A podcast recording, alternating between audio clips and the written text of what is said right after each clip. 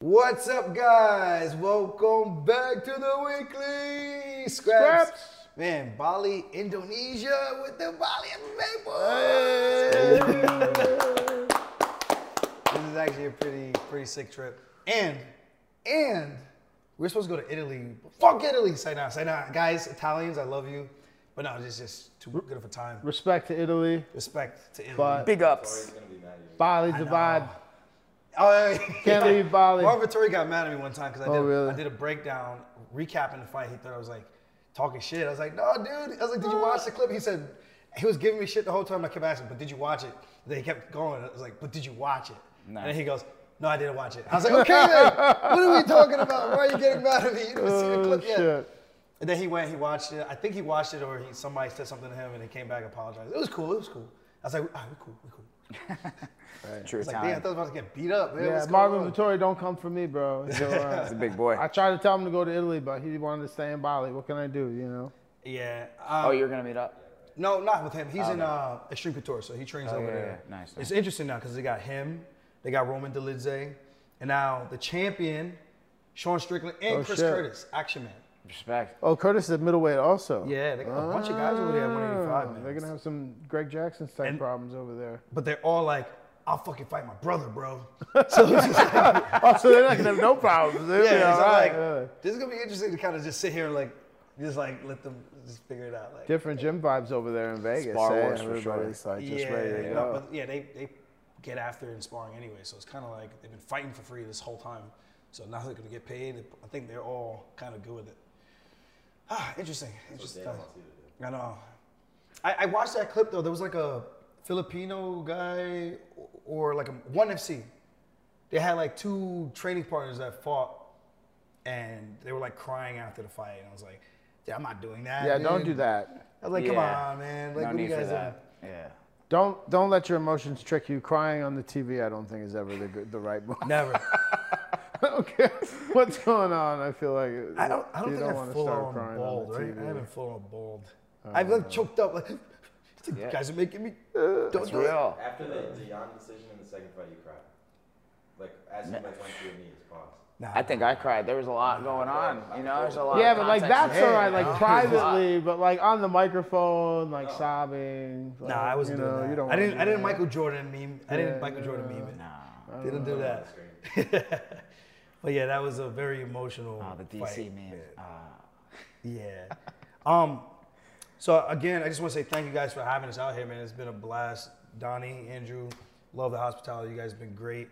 I've been kicking. We got here what? When did we get here? About a week ago, Monday the 11th. The 11th. And I think I've drank every single day since I've been here. Oh, we're talking about this on the podcast. This is the Gloves Off podcast. Yeah, the Gloves Off, the Drink Champs. Oh, there's no rum in it yet. Oh, there's no rum in it. Oh, we gotta get the Funk Harbor. The Funk Harbor. The funk is loose. Turn up the funk on your day. You just say when. And when. All right. Don't drive. Use Gojek appropriately. I might be a little bit on the bottle. And Jake, is this your first time in Asia? Yeah. Yeah. No, so. Dubai technically. It's not Asia. Middle East is technically Asia. Okay. Southeast Asia. How long were you in Dubai for? 2 weeks. 2 weeks. Say.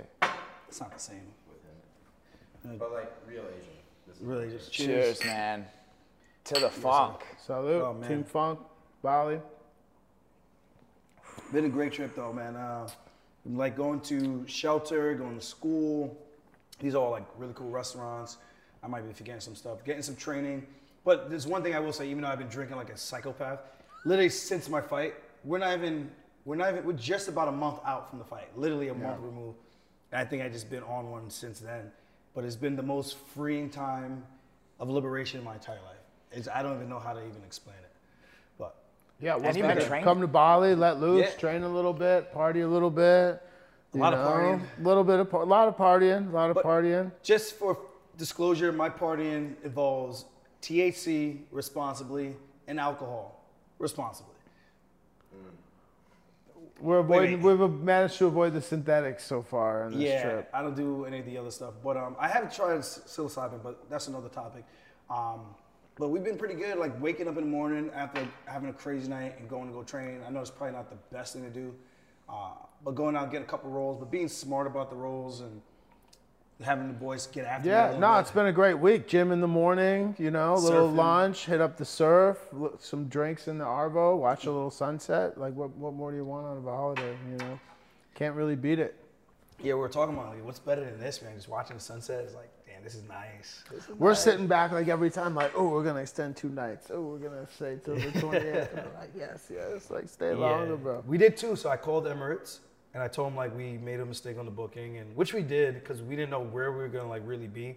And the reason why we're not going to Italy because all the moving pieces of where we're going to actually go, then go to Wales is just like, yeah, this is just so much easier. I asked Rebecca one more time. I was like, what do you want to do? And she finally said, I don't care to go. Like, I'm down to just stay. I was like, all right.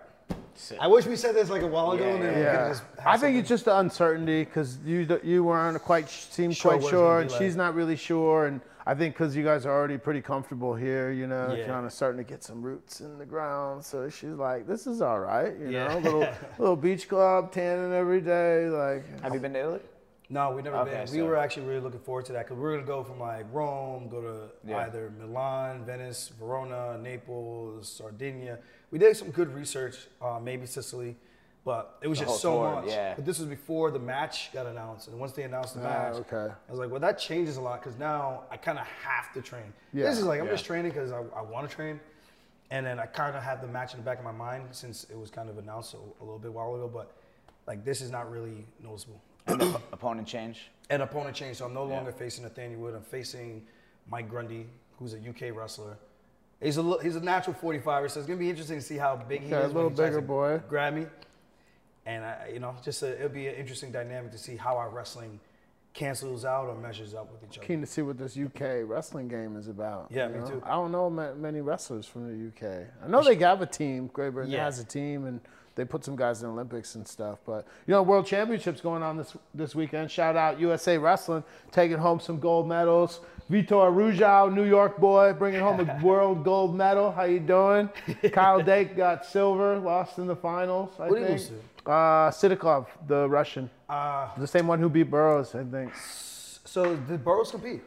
No, Burroughs lost to Chance Marsteller. At the 74 kilo, it's hard to follow, man, because it's so like the dates and so times. It's tricky because what happens during the Olympics, they drop 2 weight classes. Oh yeah. So a non-Olympic year, I think there's 10 weights, and then when it's Olympic year, there's 8. So it gets a little weird where some guys need to kind of move up or move down. Like that's why Burroughs and Dake were together for the Olympic year, and they had to kind of wrestle for that final spot. But then this year, it's a non-Olympic year, so they have those 2 extra weight classes. So I think they separated. But Burroughs lost 2 out of 3 to Chance Marsteller, who is a kind of up-and-coming guy out of PA. It's just crazy to kind of like, we got to get rid of one and keep one. It's like, damn, we're going to keep one of the best wrestlers back and not allow him to go? Come on. Yeah, well, no, they'll usually change weights, but then it just gets that much tougher, right? You got like the top 10 weights in the country, guys going for 10 weights, and then now it's 8 weights, so it's just a little more competitive, you know? Yeah. But gear shift. Now, we just saw ESPN. Now, ESPN and UFC, they work together, but the UFC panel, I don't know who's like comprised of this panel, but they have the middleweight rankings. Israel Adesanya is #1 still, and Sean Strickland is #5. I'm not quite sure how to feel about this. Yeah. Actually, I know how to feel about it. Did they vote? Did they vote? When did they cast the ballots? Was it before the fight, maybe? Like that would be, that would make more sense, right? Yeah. You know. The article says Israel Adesanya did not look like the better fighter when he was inside the octagon. Brett Okamoto wrote this one, right? Yeah. At UFC 293, but that was just one night, and over the long haul, one bad performance does not define a fighter anymore. One good performance does. So despite Strickland now owning the UFC middleweight belt, Adesanya remains at the top of the 185-pound heap in the latest ESPN divisional rankings. So now the rankings are based on your career, history, and future potential. Yeah, now it doesn't really matter what you actually do in the fights that much. Imagine winning a New York State championship in wrestling, and then they said, no, but see, this guy is still better. He's still going to be ranked #1 over. And you beat the guy. You beat the guy. Yeah, like, and they're like, nah, he's still better. Any place, anywhere, anytime. Imagine that. Is this pound for pound or middleweight? Just middleweight. This isn't UFC ranking. It's just all across all promotions. Yeah. Yeah. You got to put Sean #1. Do they have like Bellator guys and like PFL guys ranked and stuff like that? I never really looked at that ranking. I'd be keen. Any guys from like Asia ever make it into the rank? Like One Championship guys or anything ever make it into the rankings? I'm not sure. I just make sure my mic is good. Oh, my mic. Yeah, just make sure it's good. All right, I see you looking at me. But on that note, I do think Sean should be #1 just because of the recency of what just happened. And Izzy should be #2, and I think everyone will be completely fine with that. But it's just absurd to say over the long haul of his career. That's crazy. By this logic, am I still #1? Yeah. Because O'Malley's #1. Well, what are they going to change it to, like a projectional thing then? Say it's like your career projections then or something, because it can't be like a current ranking should be based on what you're doing currently, right? Like, but I'm just saying based on that logic, I'm like, you put Sean at #1, but then you put Sean Strickland at #5. Yeah, that's crazy. No, like O'Malley gets #1 over me. I'm like, well, who has he fought in the top 5, top 10 other than Piotr Jan? And who gets to decide that Izzy had a bad night and you didn't? And I did have a bad night. And you didn't. Like, you know what I mean? Like now we're getting a little wild with like everybody kind of putting their own influence on what they're doing, right? Like, I really don't care. I just think it's just asinine when people say stuff like that, because I'm just like, well, what are we doing? Is this sport based on what we do, or is this just like? I know Brett's not a casual, but it sounds like. Well, piggyback. And I like Brett. Brett's a cool dude, but I hope he's not the one controlling this panel, because Brett Okamoto, oh man. But, bro, you piggyback that off of the Valentina Grasso fight. You got a judge giving a 10-8. I mean, I guess this is kind of par for the course in MMA, that there's just no consistency with judging. There's no consistency with fucking pound for pound rankings. There's no consistency with, you know, enforcement of rematches and this. It's just like, you know, there's no rules. It's the Wild West, bro. We just do what we want. You know? Yeah, I just think there's something to be said about Strickland dominating for 4-1 rounds and me winning a round, but then I get clipped and get TKO'd in the second in a fight where a lot of people were still saying, even myself still says, it was a little bit of an early stoppage. I'm going to say a lot of it, but that warrants him to be #1. But then Sean Strickland, literally, like, let's call it what it is. That was a whooping. That was a whooping. Oh yeah, I mean he basically came out and dominated the fight. You know what I mean? Like Izzy never. There was never a moment in that fight where you're like thought Izzy was gonna get him out of there. Yes. Might have been a moment where you're like, oh, maybe he's gonna like start to score some points, but never like. There was never one moment where Strickland was like, and I'm not an Izzy hater, I'm an Izzy fan. I love Izzy. There's never one moment where you were looked at it, you were like, oh, Strickland might be in trouble here. You just never really had that moment in the fight. You felt it after the first few leg checks. You're like, what's happening? Yeah. And then, so why is it, and again, like, I mean, I know people have brought this up, but it's like, why is this all on Izzy's bad performance and not Strickland's amazing performance? Like, Strickland is that good. Maybe Strickland is now like the kind of, remember a few years back, like Masvidal went on this little run and kind of reinvigorated his career. He was always like a better guy, but then he just really like strung together some wins and was like getting talked about, and, like title shots and stuff, right? You know what I mean? Like this might be Strickland's kind of moment where like maybe mentally he kind of figured something out, and now he's going to go on a run and like be unstoppable for a while. Can you look it up real quick who has Sean actually lost to? I think it was Cannonier, and that's really it. Kamaru Usman and Usman, but that was at 170. Yeah, now he's back, he's up at 185, and he had a crazy motorcycle accident that I think kept him out for like 2 years. He was out for a couple years. I was like, so my thing is just I think some of us have been there before.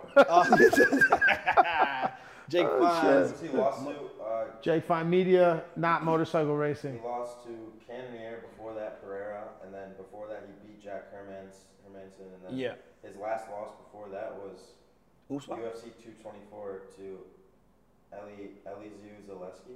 I think that was at 170 also though. I think that was also a welterweight bout. But what I'm saying is, even like me even bringing that up is really because I think a lot of the fans, you know, and they could correct me if I'm wrong, but I think a lot of people only tune in to certain fighters because they're not hardcore fans. Like, you know, we watch the fights all the time. Yeah. These guys are only watching when there's like a big title fight coming on, then like placing these bets and wages. But they're not watching these guys' careers to know like, yo, Sean Strickland is actually just that damn good. Like, Sean has been good, has been that same guy, doing that to people in sparring, and then going out there and doing that to people in the fights. Like, watch all his recent fights. Takes the fight with short notice with Imavov. Yeah, the main event. Yeah. Yeah. But no training. After getting cracked a bunch in the first, the guy came out and fucked him up a little bit in the first round, I think. Yeah. And he weathered the storm, 5-round fight, short notice. Are you kidding me? Who else is doing that? Who else is doing that? What a stud. But he's just, you know, he just had, maybe it was a good performance, but maybe he was just a bad night. He had a bad night. What? He's still the best.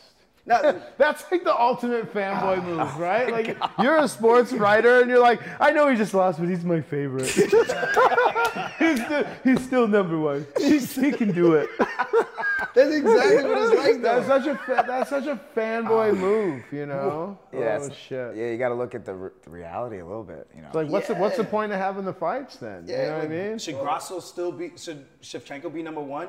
Because it was a loss and then a draw? You know. Like, what are we talking about? They're just trying to get paid views. Like you said, I don't. Yeah, I don't, you think it's intentional? They're just gonna get clicks and get people barking. Like, you guys are crazy. You don't know what you're talking about. Like you said, I don't buy it. You're like, I never look at that ranking. Yeah, no. Yeah, because we're talking about it on his podcast. But we're hardcore guys, though. But who am I? The casuals are actually gonna watch and look at that and be like, well, this says he's number one, so he's got to be number one. Because there's people who are not really watching. People really look at this list, honestly. But that's like goes right back to the same thing where, like, you know, the media tricks you, though. Like, the same thing, like the lead up to that fight. They trick you into thinking that Sean had no chance and that Izzy was going to come out there and, like, magically style bend his way to a fucking, you know what I mean? Or, like, you know. Can I lightly say that I hate that both their names are Sean because it just makes me keep thinking about O'Malley in my head. Yeah. No, the name Sean will not be mentioned again on the podcast. No, I don't care. I'm just saying, like, every time I hear Sean, I'm like, which one are you talking about? Yeah, I couldn't think of his last name for a minute. How many times has Strickland made you laugh, though? Oh, he's hilarious. He's great. I know Man, he's cringy just like Izzy, though, in like a little different way. I think he kind of like showed a little bit more of his real self after the fight, though, whereas before he was just being really like boisterous, just loud and kind of like seemed like he was just kind of saying shit. It wasn't maybe not necessarily how he really felt. But then after the fight, he started like kind of, you could see like maybe some emotions coming out and like kind of being a bit more honest and stuff. Is it awkward? Is it weird to call him or bad thing to call him like the trailer park Long Islander? Yeah, like you know, in a loving way. Loud and just crazy. Yeah. Okay. Yeah.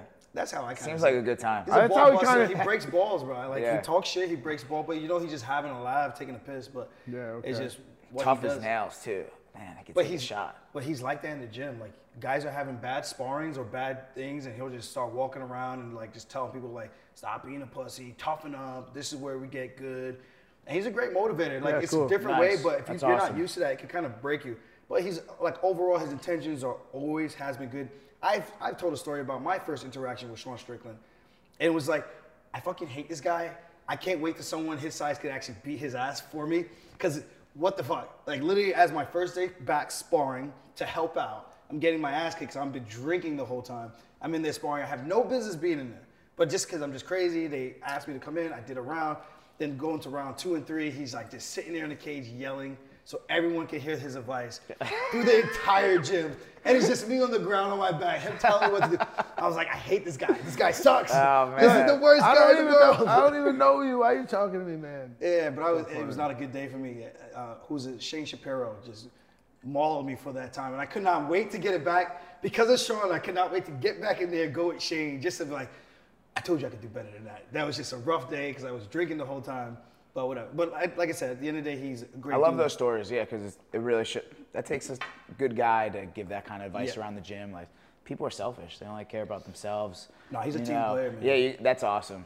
It's interesting because you always feel like, you know, the media portrays people a certain way 100%. Or chooses to shine light on certain aspects of people's personalities, maybe more than others. I'm an actor. I fake things. Isn't that what you got your degree in from Cortland? It was like you were a drama major or something like that? You know, let's spread that rumor. What was your drama major from Cortland State? Yeah. Live the dream. Yeah. The SUNY schools are famous for pumping out phys ed coaches. Oh, in case anybody was wondering. I always thought that was the dream when I was physical education. Just gotta do it. I just play kickball every day. Gym teacher, wrestling coach, baby. That was the dream. For like every young wrestler in high school and shit. Dude, if I follow through with that and I found this place, I'll be here like every summer. Yeah. Yeah. Oh man, if you're teaching, every summer in Bali, that's the way to go. I was gonna ask you about that. Would you think you'll like? I mean, obviously you're not gonna fight forever, and I hope you fight a lot longer and have a long, happy career. I don't want to fight that long. Do you think do you think you would go back to teaching and like coaching and that? I know you like coaching. I know you like working with kids and stuff like that. So do you think that'll be like part of your life after fighting and stuff? Yeah, more likely. I feel like. Paying it forward. I've had a guy in my life, Dave Montano, who helped me out a ton, and he just, for whatever reason, took myself and my brother in, mostly me, because my brother wasn't always like one to wake up super early to go to these wrestling tournaments in the off season. Me, I was all about it. It's like, this is what I want to do. It was just fun, and it took me around everywhere, paid for stuff, paid for my meals, paid for my tournament entry. I didn't have any money, and now I'm kind of like, I'm in the position where I could help do stuff like that. It's like, see someone that wants it, try to help them out, whether it's in the school system or even at a gym, trying to like just put in time and give people a little bit back what I was given, you know. And I think it's just a great opportunity to help someone else chase and realize their dream, because you just never know, man. You plant, you know, you water the seed a little bit. Was that your high school coach? Nah, it was a guy that I wrestled named Josh Matana. I wrestled his son, and I beat him in the qualifier in the final. And Josh might be listening too, so. I beat him in the qualifier. He beat my brother, Troy. We were in the same weight class. Troy and I didn't get to wrestle because Josh beat his ass. Josh put the boots on my brother. My brother was just legs in the air like, thanks, Josh. Couldn't do anything. We didn't want the Sterling versus Sterling match. That would probably have been a heated match, bro. But he got scraped up by Josh Matera. So then after that, that was kind of like my fuel. Like, man, he beat up on my brother. So then we get to the finals. And I kind of smoked him in like, I think under 2 minutes. Because it was 2 minute rounds, 2 minute periods, and yeah, I think under 2 minutes. State finals. No, this was qualifiers. Oh, to go to sections. Sections, yeah. And then sections, you go to states. So what do you call it? Counties by you guys. You call it counties, yeah, right? Yeah, counties, okay. Yeah, yeah. Nassau County. We call it upstate New York. We call that sectionals. We call it sections. We got sectionals and then super sectionals. Section you guys have counties Section and then sections, yeah. Right? Oh, okay, yeah, yeah. Section 5. But then ever since that, they section great, baby. And Section 11. Section 11. Let's go. We got to come on, bro. Section 11. Let's go. What's that? Section 11 is Suffolk, yeah? Yeah. Or Nassau. Suffolk. 8 is Nassau. Yeah. Great, baby. Great. Section great. I remember this guy. I remember one of my teammates wrestled. There was a dude named Akil Code or something like that. He was a Section 8 dude. He used to come out with like a. He wore tall socks, and he would have like a stuffed animal in his sock, and he would put it on the mat in his corner. He won like 2 New York State titles back in the day. If you're out there, bro. Like, big up to you. Watch you wrestle. Section 8, bro. Yeah. Yeah, so through him, I don't know what happened, but my coach told me at the time, he gave me his contact, said, this guy wants to take you out to wrestle, and if you're down, he'll take you around. I was like, kind of like, what's the catch, bro? Yeah, right? Yeah, yeah. When I told my mom, legit, like, I'm Jamaican, bro, so guys, forgive me. But this is, you got to remember, this is also back in 2006 or 2006, 2007, going into 2007. My mom was like, you sure I'm not Batman? Which means, you sure he's not gay? Yeah. I was just like, you're going to play a little hide the winky in the car or something, bro? I was like, you? I don't think so. I think he just really loves wrestling. He wants to see me win. I don't know. Yeah. I was like, I wrestled his son and it was a good match. I mean, it was a good match, but... yeah, whatever. And he helped you out a lot, though. Shout out to wrestling, though. I think everybody that ever wrestled probably knows a couple guys like that, though, that were like, you know, willing to pay for kids, like to have new shoes or take them to tournaments. We like there was a guy named Lou Lombardo in Greece, where I'm from, who was notorious for like, you know, picking kids up and taking them to tournaments and extra workouts and helping kids get shoes and like really like. And there's, you know, 50. Young men out there who like think of that guy as like a, you know, like a father in a way. You know what I mean? And you really like, you know, he's like my second father. I call him. Yeah. Jake, do you mind turning the temperature down like 2? I'm like sweating through my shirt. It's right by the fridge. Yeah. Shout out to Coach Kaczynski. That guy saved my life. Damn. He sent me the J Rob twice. Convinced my mom to bring me into Jay Robinson for those month camps. Yeah. Those were Carl Adams camps and Boston. Those camps had a crazy reputation back in the day. Those Jay Robinson camps. Like, their whole thing was like, I did it. That was like their whole tagline was like, I survived the wrestling camp. The last day of the camp, they made us run around for an hour in a circle maybe 45 minutes screaming, I'm gonna be somebody. What? I'm gonna be somebody. Bro, look at you now. Bro, I'll never forget that. I'm gonna be somebody. What? I'm gonna be somebody. The J-Rob intensive, because it started with like 250 kids, and it would always get down to like 75 kids. It was a hard camp. And you don't get the T-shirt unless you finish it, right? Yeah, you get like the I did it T-shirt. I survived heaven and hell. Yeah, when you were warming up for a match, like in the back in the day, and you look across the mat, and the guy's got the J-Rob I did it T-shirt. You're like, uh-oh. 28 days, man. And then you got to run 14 miles the last day. I actually worked the J-Rob camp, the 7-day intensive though. Oh, wow. Where was that?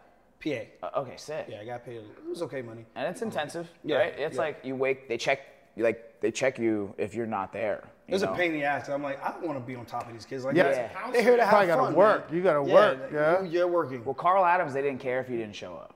So yeah, that was a different vibe. They'll bang on your door, but at the 7 a.m. workout, you know, they're not gonna. You're not gonna be disciplined if you don't show up. At J-Rob, they'll kick you out. You miss 2 classes, you're gone. Yeah, because they keep attendance in the intensive camp attendance and stuff like that. The coaches are liable. Like, yeah, because you know you want the T-shirt. They need to know who gets the T-shirt and who doesn't. You know. But yeah, that was always fun working wrestling camps in the summer times and stuff like that. We did a bunch back then. At Brockport camp, Navy camp. Navy camp. Who we got for the main event for this weekend? J-Rock versus Fazeev. Ooh, that's a good fight. Grappler versus striker. Greg Gamrot had a crazy fight when Abu Dhabi when you fought. He also fought Arman, right? He fought Arman. He fought Dariush. Dariush and Gamrot had a crazy fight. That guy's got such a he's got the style that shouldn't work in modern MMA. But it does. Because he's so kind of no disrespect, Gamrot. I'm sure you got good striking. But he's kind of one-dimensional. Like you know he's gonna come in, try to take you down and do that. But he just like he's like the more modern day like who was the good jiu-jitsu guy, Damian Maia kind of thing. Like you know what he's gonna do, you kind of just have to figure out a way to stop it. But Damian Maia threw some hands against Kobe Covington though. He threw some hands. Did he? Man, he pieced up later Kobe in his career in the very first round. Oh, I remember because he was talking so much shit about Brazil. It was a 5-round fight. 5 rounds. Yeah, he bloodied up Kobe, but then Kobe came back. Maya got tired. It was just Brazil. You're an absolute shit. Oh, so the guy's about to translate. He's like, no, we're not translating tonight. Good thing they didn't, bro. That was great. They didn't. Oh man, that's got to be a little. That would be a little scary if I was like in a big city in Brazil. Like even if you got the UFC protecting you though, you'd like start calling the place a shithole and stuff. Like, bro, I know some Brazilian people. They'll get after you a little bit over there, bro. They know some people in the favelas. They got nothing to live for, you know. They're gonna come after you. What a call! Yeah, that should be a really interesting fight. The reason I like Gamrot though, because even at 135, like people know, like I would say, like what Merab and I are gonna do, but it's very hard to stop it. Gamrot is kind of similar, even though with the Dariush thing, he kind of got a little bit tired. I feel like he got tired in that fight in Abu Dhabi. But I feel like he seemed like it a little bit. But then Dariush is also a really high-level grappler who I got to grapple with him back in like 2016, I think, or 2017. And I was like, man, this guy's good. He's good top pressure, good control, knows how to settle, doesn't let you do all the roly-poly bullshit and get underneath him, which is what Gamrot does. He'll like take a bad shot, do some inverted bullshit, and then pull you into his nonsense. Just a whole bunch of nonsense. Yeah, it's a good fight. He has an interesting style, too, because he shoots like low leg shots and stuff. You don't ever like nobody really in MMA is shooting like that like low single Couture, like, James Coney to their knees kind of thing. Right? Yeah. Nobody's doing that Randy Couture like low single on a boxer move anymore. Remember when James Toney was being taught by an FBI coach. Yeah, I remember the lead up videos. They had you convinced. He was like, this guy's like, he gets on the ground. He's got like superhuman strength. I can't believe it. They were like hyping it up like he was really gonna do something on the ground. It's pretty funny.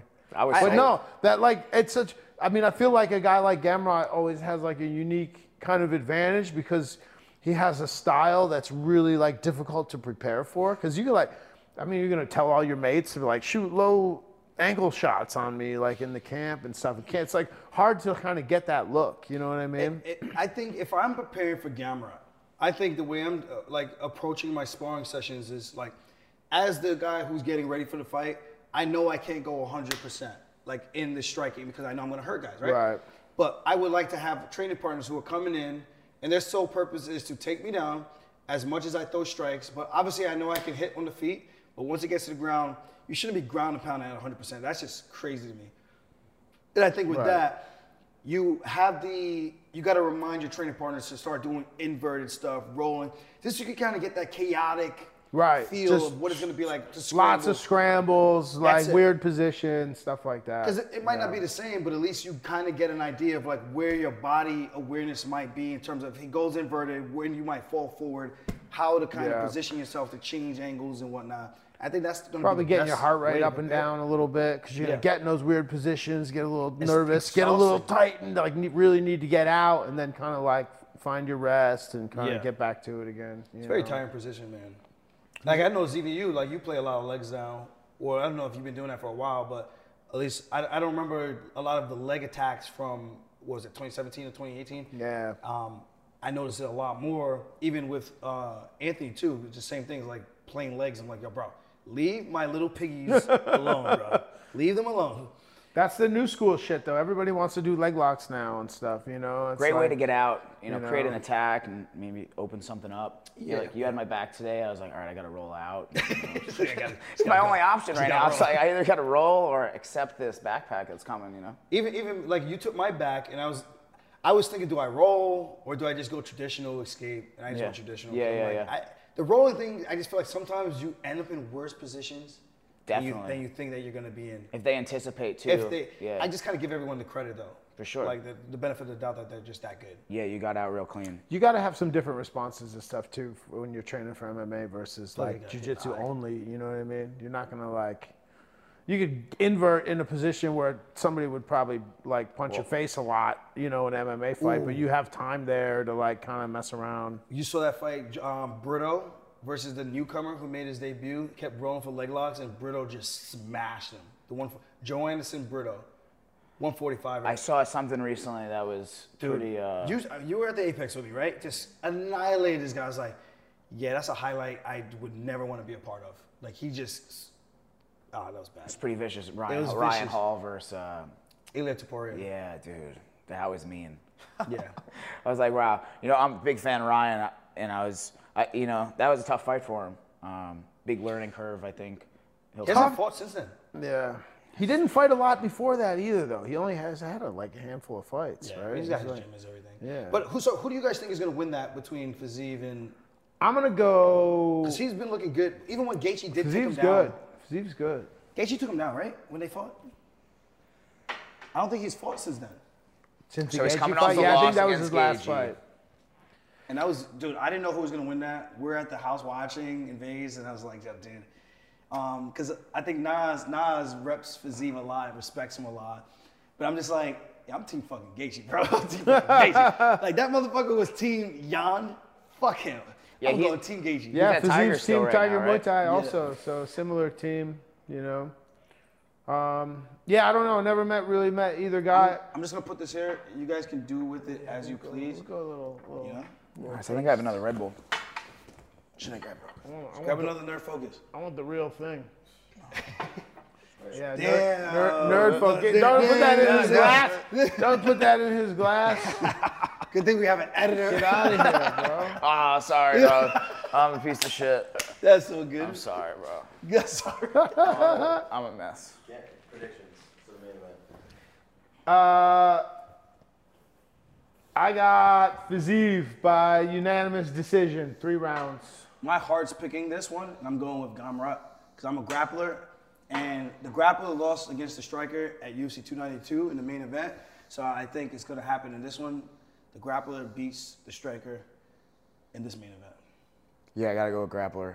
It's my heart. Camera, baby, come on. Yeah. Do some crazy shit. I'm getting 2-to-1 odds over here, so when Fazeev wins, just pay me in rupiah. Yo, just make it a boring fight. Circle, let him chase you.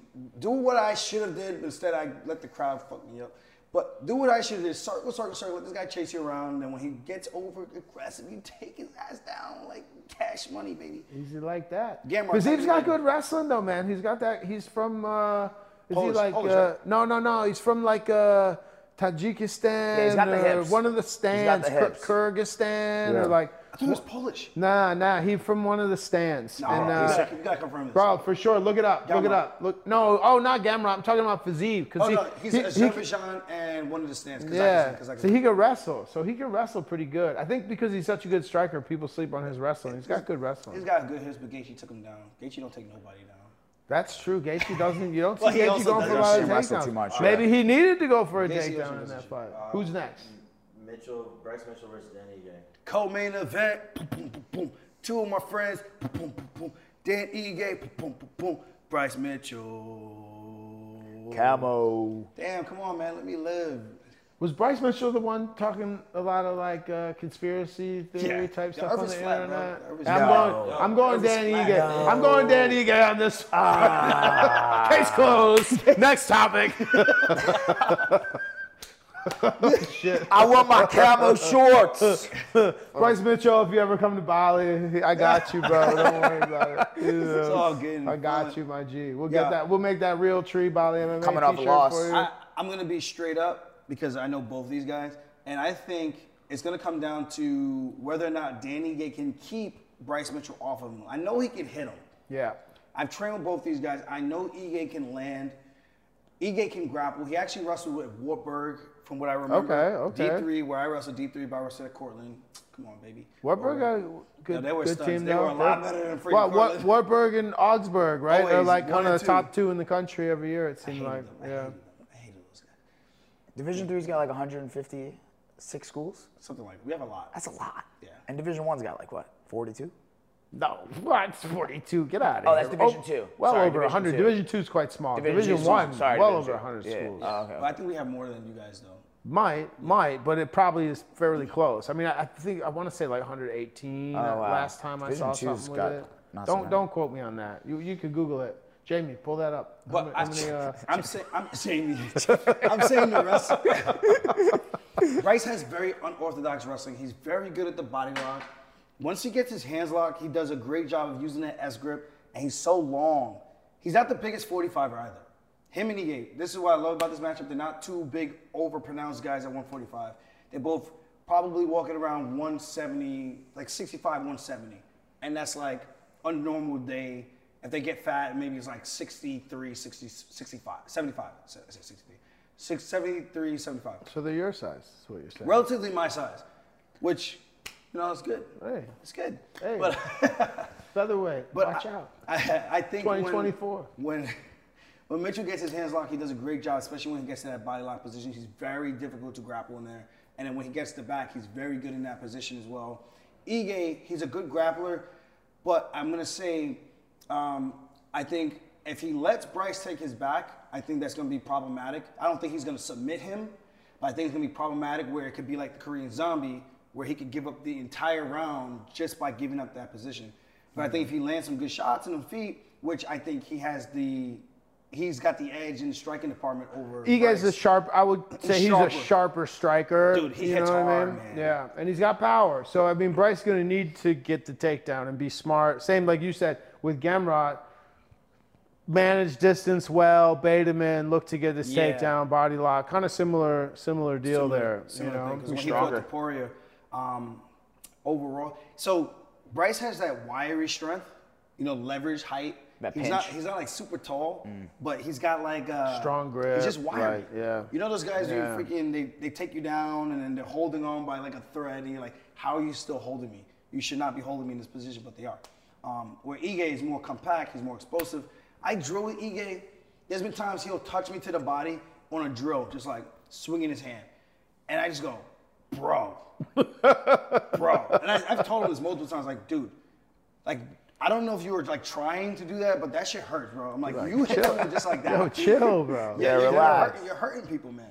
I think he's got some mitts, though. He's got some big ass mitts, and his feet are like this. So jealous. Those people just got that, like, just that Potoan, like, electricity, like, he's just got the Hawaiian blood just in him, fucking man. Touch you. Got that and God's gift. Put you just.